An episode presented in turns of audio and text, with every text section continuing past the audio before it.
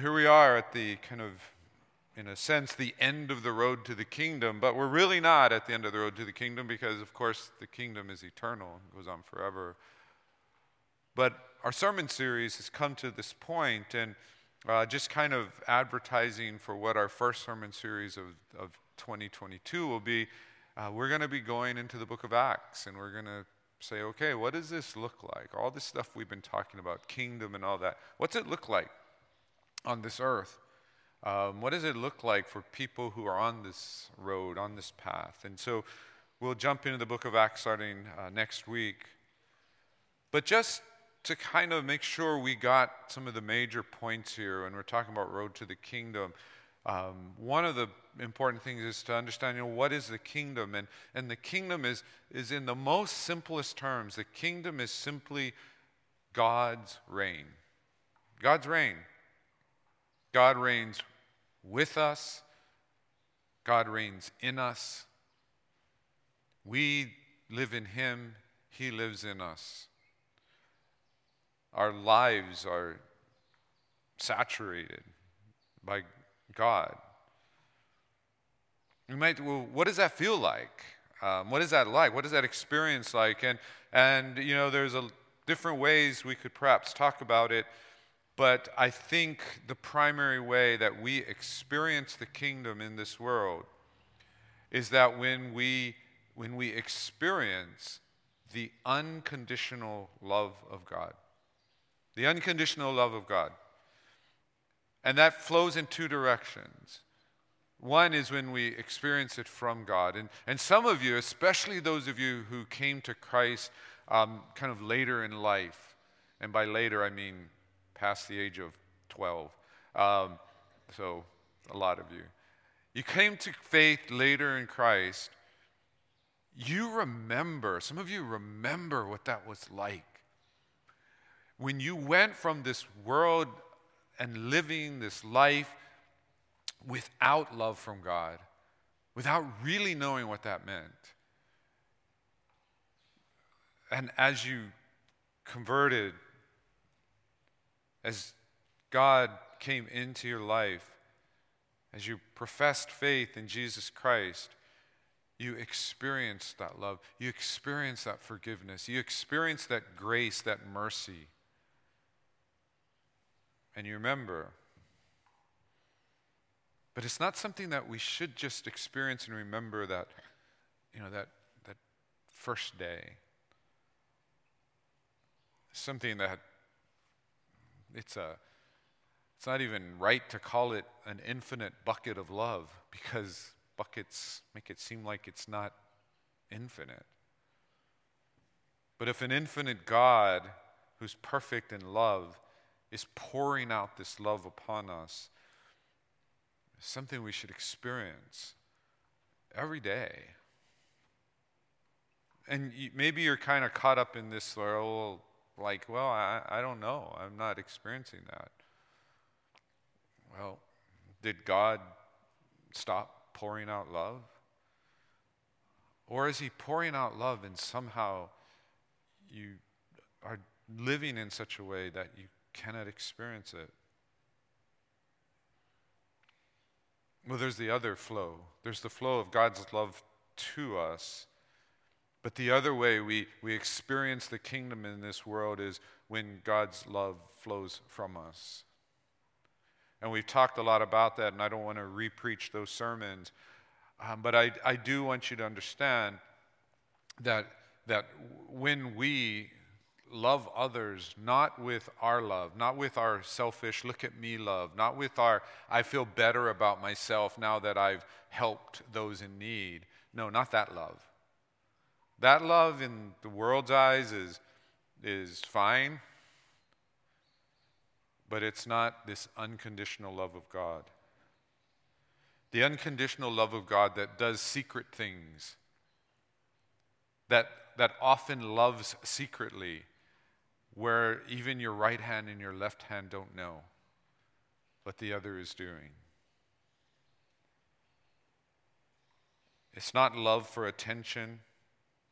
It's not love to earn your way to heaven. It's just love. As John writes about it in 1 John, it's become our nature. It's weird when people maybe comment on it or point it out to us or write it in a note. And you're like, oh, okay, you know, I didn't, didn't realize that, but I'm glad you feel that. It's like, does, does water have to like think like, oh, today I'm going to be wet? No, water is just wet. It doesn't have to think about being wet. When we're truly born of God, we don't have to think about, oh, now I'm going to show love. It's just who we are. Just comes out. Oh, it has direction, it has purpose. As I've talked about before in the church, you know, the objective of love is that we love each other towards holiness. It's love is not just this, hey, everybody, let's all be happy and let's all figure, you know, out how to keep each other happy. No. I worry as a pastor if I start getting in that mindset of thinking about my job is to keep the people in the church happy. I worry about that. Because then I'm not necessarily, you know, really doing my job. I should think that if we love each other and that we understand the holiness of God,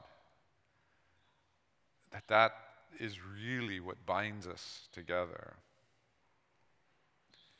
But if you really want to know the kingdom, if you really want to know the kingdom, it's not only the love that we receive from God and the love that we show to each other, it's, it's more evident, even more evident, when we love those that we would not normally love.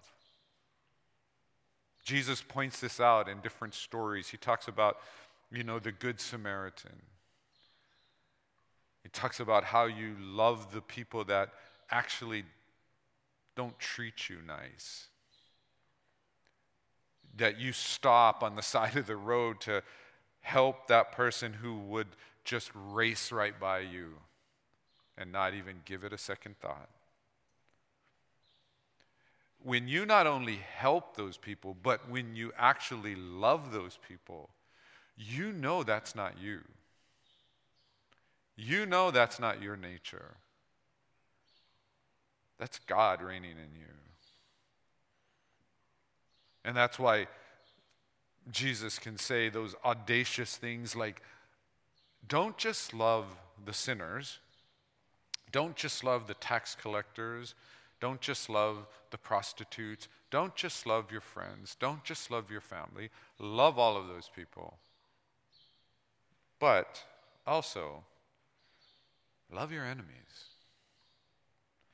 And don't love your enemies only after they've become your friend. And don't love your enemies thinking that if you love them, somehow they will become your friend. You love them, not because they deserve it, not because you like them, not because you're going to get something from them or it's going to it's going to make you know your relationships better you're not in you know in any way being you know manipulative or anything else it's just who you are. If you were here on Christmas Eve service, I told you there were two responses, two appropriate responses we have uh, to Jesus. And, and, on, and on the Christmas Eve service, we said that, that one of those responses was to repent. And I want you to kind of understand this again. I'm not going to preach a sermon again, but understand what, what repent is. Repent is not simply turning away from sin, not simply turning away from sin. It's, it's turning toward Jesus. It's not just away from sin. If you turn away from, from sin, you may turn towards another sin. You may turn toward something that's not as bad, and maybe it's even kind of good because you're trying to do good. And so you're turning towards your, yourself and your own ability to be a better person. You may turn toward someone else who promises if, if you'll follow, you know, read their book, follow their, you know, their videos, their podcasts, that if you just live their, the way they're saying, that, that you'll, you'll be a better person. And maybe you will. Maybe you will. But that's not repentance. Repentance is not simply turning away from the dead end path, but it is turning toward Jesus. Then, what we're going to talk about today is when I turn toward Jesus, when I really look at Jesus, when that song, one of my favorite songs, talks about, you know, turn your eyes upon Jesus, look full in his wonderful face, when you really look at Jesus and you encounter Jesus, something happens. We see it in the Christmas story. We talked a little bit about it previous week. We see it from Mary, we see it from the shepherds, the wise men. And what do they have in common? They're, they're not just happy, it's not just amazement, it's not even just joy, it's worship. They worship. You see, the world, the world wants to celebrate Christmas. They want to celebrate this baby. They want to say, Yes, baby Jesus. But they don't want to worship Jesus. Worship Jesus is, is more than, oh, we're singing a song. It's more than just thinking good thoughts about Jesus.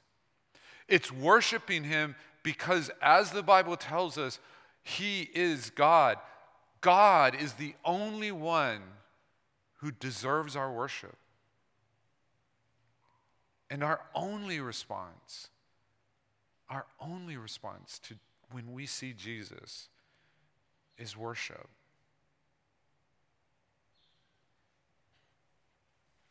We're going to jump forward out of the Christmas story here, but not really that far.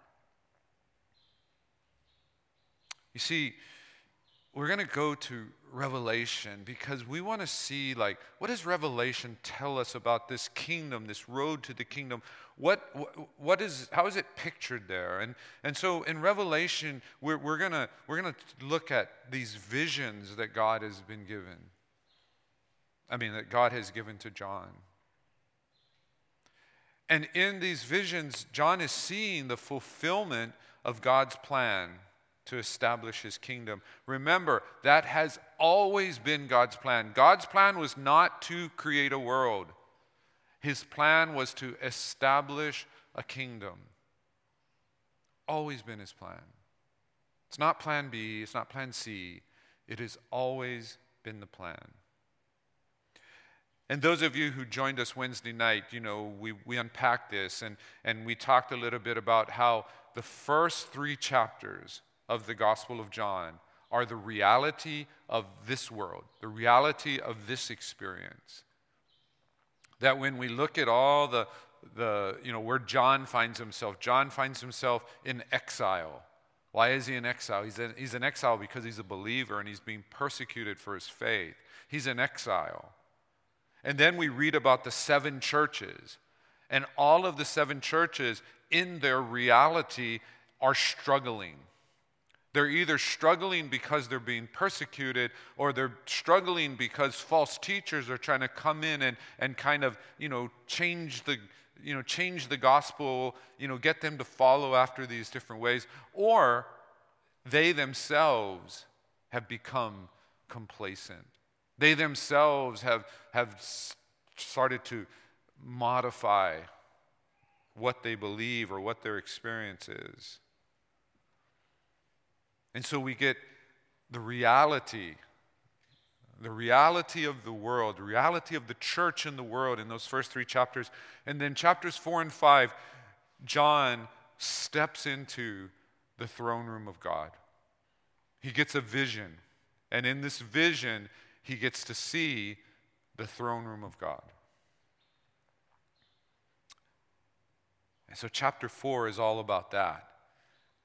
And he describes it and describes as best he can what he sees and how wonderful and awesome it is.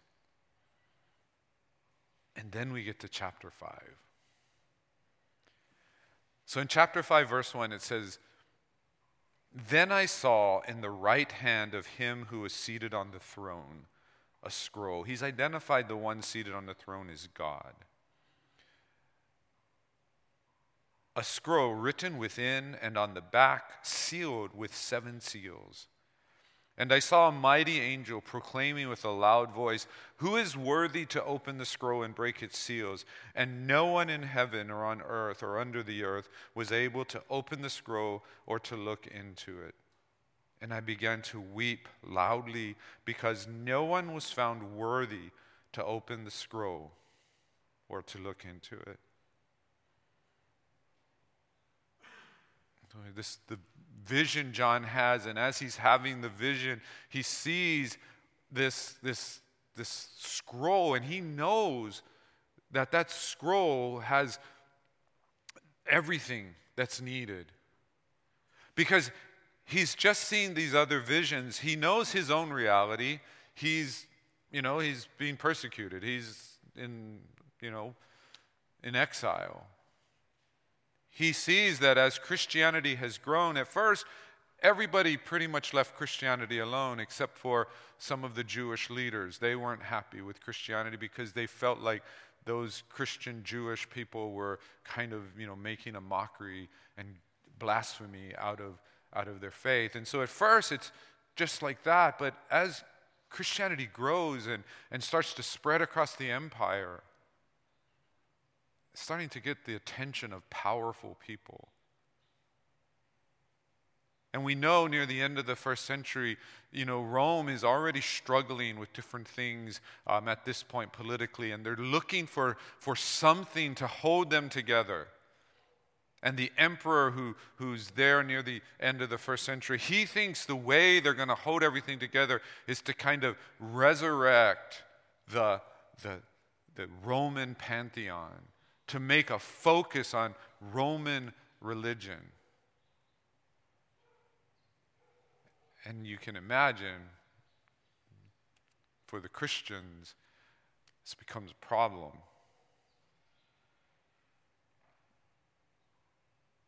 And so John looks at that and he's like, Is this how it's always going to be? This always going to be this cycle of, of power and being dominated and you know being infiltrated and being drawn away to false teachings to becoming stone cold in our in our love for God or worse becoming lukewarm. Is that all that we're ever going to be living between these two worlds? Is that what life is? And then he gets to step into the throne room of God and he gets to see God's reality and he knows the only way God's reality becomes his reality is if those scrolls can be open.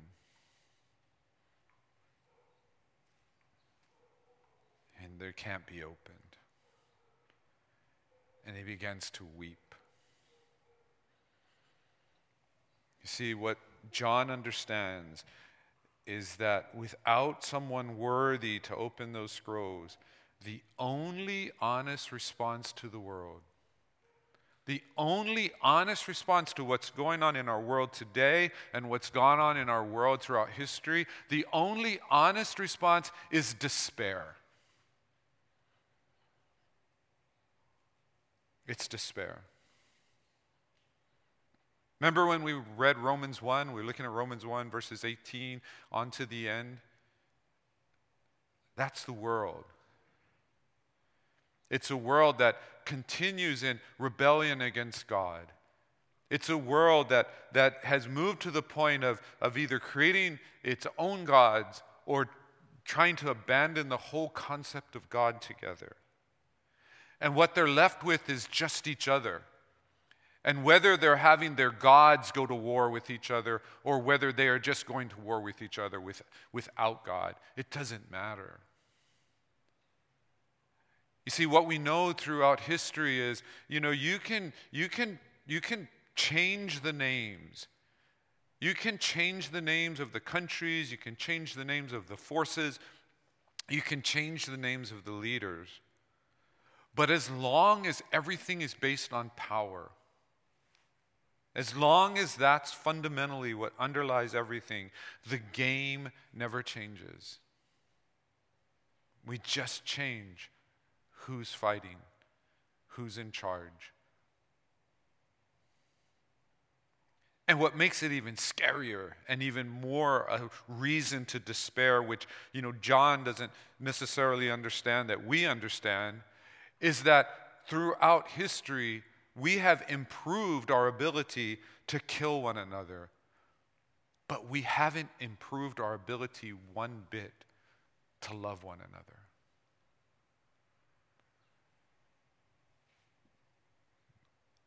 Our new ways of killing means that you need fewer people. All you have to have is a handful of people who hate, and you can do a lot of damage. You know, and I can talk about it on a geopolitical, global scale, but this truth is also true on the interpersonal level.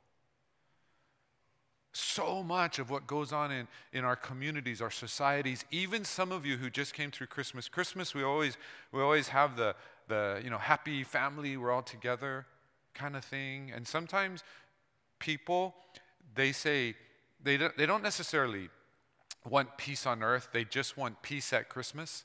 You know what that means? Like, we don't bring up certain topics, we don't bring up certain subjects. We just smile at each other and say, oh, you know, God bless you, Merry Christmas, love you. We want peace at Christmas. But that doesn't take away the turmoil and the conflict.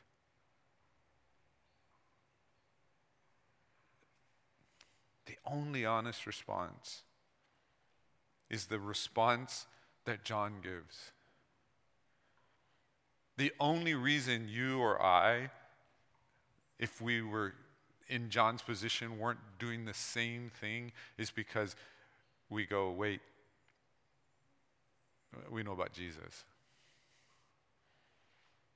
If we don't know about Jesus, this is what the world is. The world you know, you hear different philosophies, you hear different groups kind of dangle out there this, these, these, these, these, you know, kind of branches of saying, like, hey, uh, you know, if we will just do this, then we'll all get along.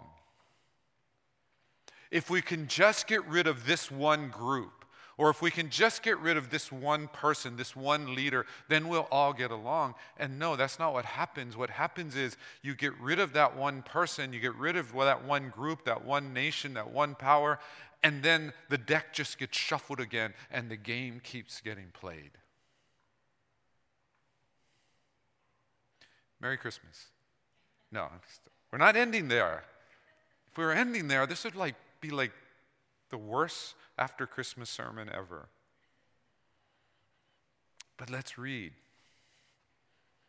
Verse 5 says, And one of the elders said to me, Weep no more.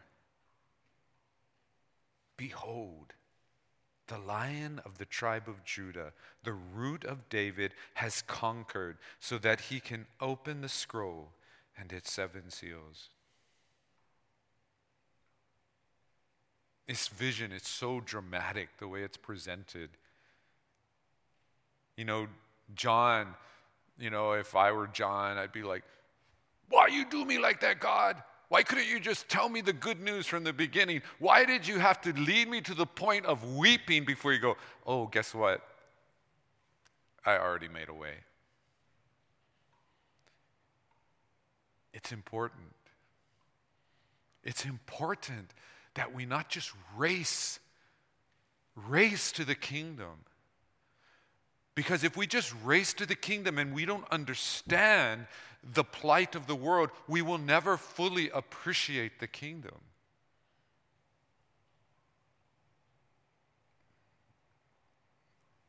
What this tells us is the truth that I hope all of us know that Jesus is the only hope for the world.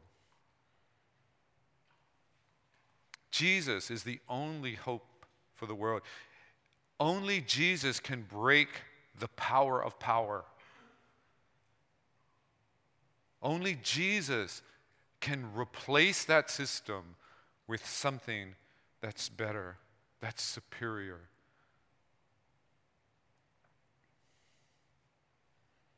And it's because it requires more than us just getting some good ideas. It requires more than just eliminating the really bad guys and just letting all the good guys hang out together. It requires transformation. The hope that Jesus brings to us, the hope that Jesus presents to us, is that, is that this, this true salvation of the world only comes when Jesus changes each of us and Jesus changes all of us.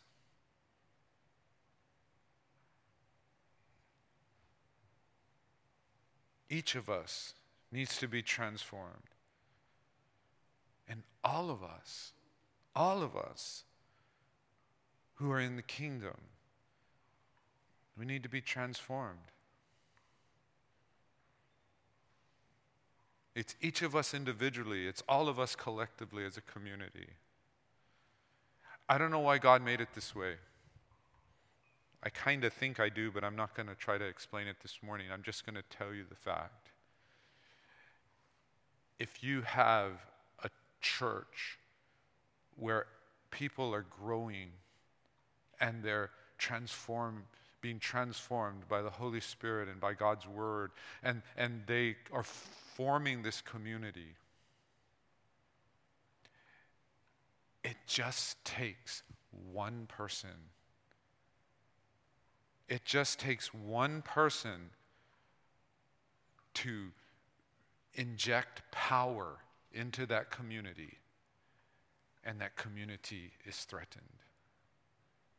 It just takes one person who's there for their own pride, for their own influence, for their, their own sense of purpose, and no longer there because of God's amazing, unconditional, life transforming love. It just takes one. And the entire community, I don't care how big, is, is threatened.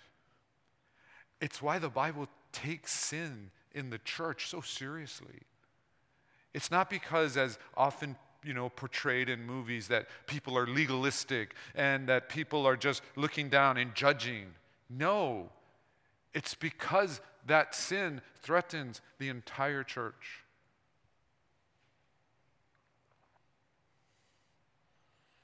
The transformation that takes place is Jesus changing each of us and Jesus changing all of us.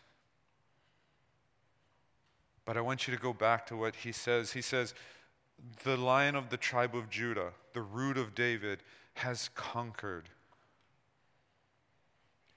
Some people read that word conquered and they kind of get in their minds like, oh, you know, lion of Judah, oh, you know, big, strong king, you know, the root of Jesse, you know, root of David in this case, you know, oh, following this kingly line. He's conquered. Well, how do kings conquer? And then they just forget. And they don't ask the question how did Jesus conquer? Oh, he conquered by dying on the cross. He conquered by serving. He conquered through humility. Why is this important? Why is it important that we constantly remember, remind ourselves of, of how and why he conquered? Because the nature of the king is the nature of the kingdom. If you think, I'm going, I want to be in that kingdom, but you know, I still want to live according to the way the world lives. I want to be in that kingdom, but I want to hold on to my pride. I want to hold on to my, my, my sense of, you know, uh, everything is about me. You can't be in the kingdom. You're missing the point of the kingdom.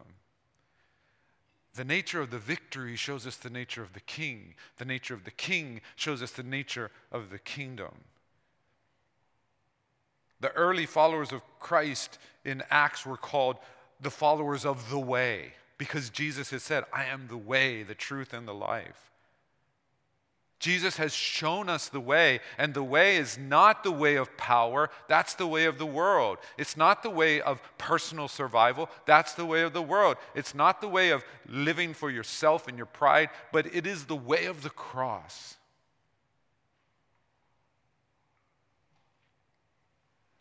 And there's a power in the cross that's not like the power in the world. Not simply because it's greater, but because it doesn't even have the same goals. It is that power that we see displayed on the cross when, when people are mocking Jesus they're mocking him. They're looking at him in disdain. The Roman soldiers, they don't even care because he's just another criminal that they've, that they've executed. And from the cross, Jesus says, Father, forgive them. I'm going to tell you, I know I do not have that kind of power. I know that if I was in Jesus' place and if I managed to say those words, I, would just, I wouldn't mean them. I might say, like, Father, forgive them after you strike them dead. Then forgive them. But strike them dead first. Or maybe don't strike them dead, just torture them a little. You know, put them through some pain, make them know what I'm feeling. And then, okay, forgive. No conditions. Father, forgive them. I don't know that kind of power. I don't know it from me. I only know it because I look at Jesus and I understand what Jesus was, was showing us a different way. The Gospels tell us that at any moment Jesus could have called a legion of angels. And he could have shown forever what is true that if you want to play the power game with, with God, God's going to win. Even when we look in Revelation, you know, everybody thinks, oh, Armageddon, big battles.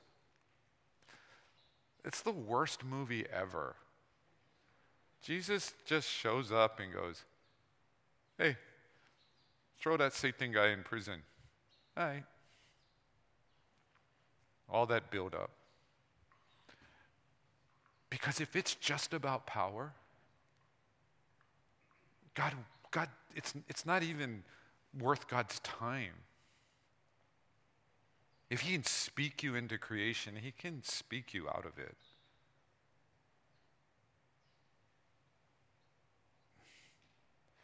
But what would have happened had he demonstrated even a little bit of his power to show how dominant he was?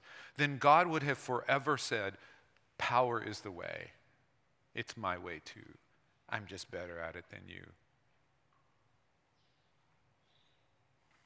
But Jesus shows us the hope. He shows us the way. And it's the way of the cross. If we keep reading here in verse 6, he says, And between the throne and the four living creatures and among the elders, I saw a lamb standing. Notice he had just said, Behold, look at the lion. And then he says, I saw a lamb. So when he looked, when he looked at the lion, he saw a lamb. And not just a lamb, It's, you know, bad enough that it's a lamb, you know. What is that puppet, lamb chops, you know? Like, oh. But it's not just a lamb, it's a lamb as though it had been slain. Probably a bloody lamb. With seven horns and with seven eyes. Kind of freaky. Which are the seven spirits of God sent out into all the earth. And Jesus, I mean, John knows who this is. John, throughout his gospel, had referred to Jesus as the Lamb of God. He says that he went and he took the scroll from the right hand of him. Who else can walk up to God on his throne and take the scroll? And he says, And when he had taken the scroll, the four living creatures and the 24 elders fell down before the Lamb each holding a harp and golden bowls full of incense, which are the prayers of the saints. And they sang a new song, saying, Worthy are you to take the scroll and to open its seals, for you were slain, and by your blood you ransomed people for God from every tribe and language and people and nation. And you have made them a kingdom and priests to our God, and they shall reign on the earth. In case you've been wondering, like, oh, this kingdom talk, God came to create. Where did you get that from, Pastor? Well, here's one place. The new song, the worship that comes out, is, is affirming God's plan from the beginning that Jesus came to establish a kingdom. He came to establish a kingdom. And keep in mind, the nature of the kingdom is from the nature of the king. If we're truly the church, then the nature of our church is the nature of our king.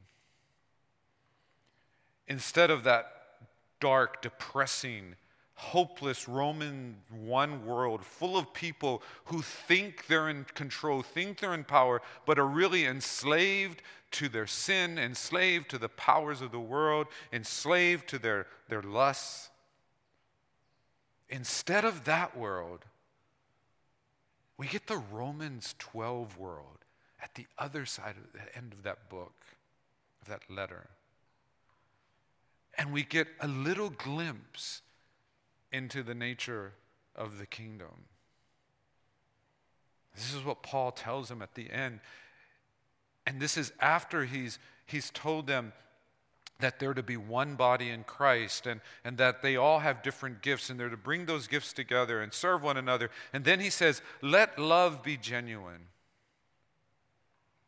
Abhor what is evil. Hold fast to what is good. Love one another with brotherly affection. Outdo one another in showing honor. Do not be slothful in zeal, be fervent in spirit. Serve the Lord. Rejoice in hope. Be patient in tribulation. Be constant in prayer. Contribute to the needs of the saints and seek to show hospitality.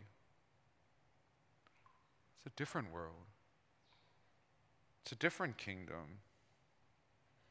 Notice how, how little of it, in fact, how none of it is about you or about me.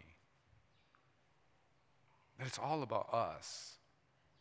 And it's all about how we, we care for one another and we love one another and we show honor to one another. It only takes one person in a relationship to make it dysfunctional by making the relationship all about them and then it's terrible when it's two people. It's even worse. Can you imagine, you know, if you're in that kind of a marriage relationship? Well, think about if you have a church full of everybody who's only in it for themselves. What hope do you have to be this? He says, Bless those who persecute you. Bless and do not curse them. That doesn't mean just those who persecute you outside, that even means the ones inside, inside your family, inside your church that you feel are persecuting them. Bless them. Rejoice with those who rejoice, weep with those who weep. No one celebrates alone, no one mourns alone. Live in harmony with one another. Do not be haughty, but associate with the lowly. Never be wise in your own sight. Repay no evil for evil, but give thought to do what is honorable in sight of all. If possible, so far as it depends on you, live peaceably with all. Beloved, never avenge yourselves, but leave it to the wrath of God, for it is written, Vengeance is mine, says the Lord. To the contrary, if your enemy is hungry, feed him. If he is thirsty, give him something to drink, for by so doing you will heap burning coals on his head. Some of you might go, aha, see, we're only being nice so we can dump burning coals on their head and vaporize them. It's like, no, that's not the picture. That sign of having coals on your head was a sign of repentance. Remember that other crazy thing I said about loving each other to holiness? That's what this is talking about. Do not be overcome by evil, but overcome evil with good. And so, this chapter, so much of it is about this, but it, we're going to see it even more here where it says, Then I looked and I heard around the throne and the living creatures and the elders the voice of many angels, numbering myriads of myriads and thousands of thousands, saying with a loud voice, Worthy is the Lamb who was slain to receive power and wealth and wisdom and might and honor and glory and blessing. And I heard every creature in heaven and on earth and under the earth and in the sea and all that is in them saying, To him who sits on the throne and to the Lamb be blessing and honor and glory and might forever and ever. And the four living creatures said, Amen. And the elders fell down and worshiped. I told you, repentance, repentance is one of those responses we have to Jesus because it's the turning towards Jesus, it's looking full into his wonderful face. The other response, that when you really encounter Jesus, in fact, it is the only response, and that is worship. Worship. The throne room is being pictured here, is full of worship. People who are much holier than us, much more deserving of, than us. talks about them casting down their crowns. Why? Because they see the Lamb. And the only response they can give is worship. How do I know if I know Jesus? How do I know if, if Jesus is in my life? How do I know that I've encountered Jesus? If you encounter Jesus, you will worship Jesus, period. That's it. Encounter Jesus, worship Jesus. If you're struggling to worship Jesus, I'm going to tell you, and I'm not telling this to be judgmental, I'm telling this to try to rescue you, then you don't know Jesus. Jesus isn't in your life. Jesus isn't transforming you. You don't know His grace. You don't know His forgiveness. You don't know His gifts. You don't know any of it. Because if you did, you would not want to leave this place and if you leave this place, you would only leave this place knowing you can worship Jesus wherever you are. We encounter Jesus, we worship Jesus. You want to make our worship services better? That's what we do here is worship service. This isn't all the worship, but if you want to make this worship service better, encounter Jesus. I guarantee you encounter Jesus. And you'll come back here and you'll go like, wow, Cheryl got a lot better. wow, you know, the band are so much better. But we come in here not encountering Jesus, somehow expecting some of us human beings to try to generate an experience so you can encounter Jesus in this place. If you cannot encounter Jesus out there, you're not going to encounter him here. That's some kind of magic voodoo superstitious Christian Christianity that I don't preach and I don't follow. If you're waiting for someone else to manufacture an experience for you, you're, you're waiting for the wrong thing. If we've all spent a week of encountering Jesus and we come together encountering Jesus in this place, this place cannot contain our worship. Even I could bring my ukulele up here and sing and lead you, and you would think that was an incredible worship experience. But so many churches get ruined by people coming expecting someone to make them worship. There is only one who causes you to worship, and that's when you encounter Jesus. There are so many churches ruined by creating manufactured experiences of worship where people leave feeling good. And, by the way, sometimes we need that. I've been in worship services where it's exactly what I needed. But that can't be my diet every week. It can't be my diet throughout my life. I need to encounter Jesus, and when I encounter Jesus, I cannot help but worship him. And as Paul reminds us in this verse, worship is not just about singing, it's not just about thinking lofty thoughts about God. Those, those things are all worship. But the worship in the bigger picture is the response in how we live. We encounter Jesus, we worship Jesus, but worshiping Him is not just a feeling that we have but it's how we live our lives. As Paul says, I appeal to you, therefore, brothers, by the mercies of God, to present your bodies as a living sacrifice, holy and acceptable God, which is your spiritual worship. It's there. Present our bodies as living sacrifice, our spiritual worship.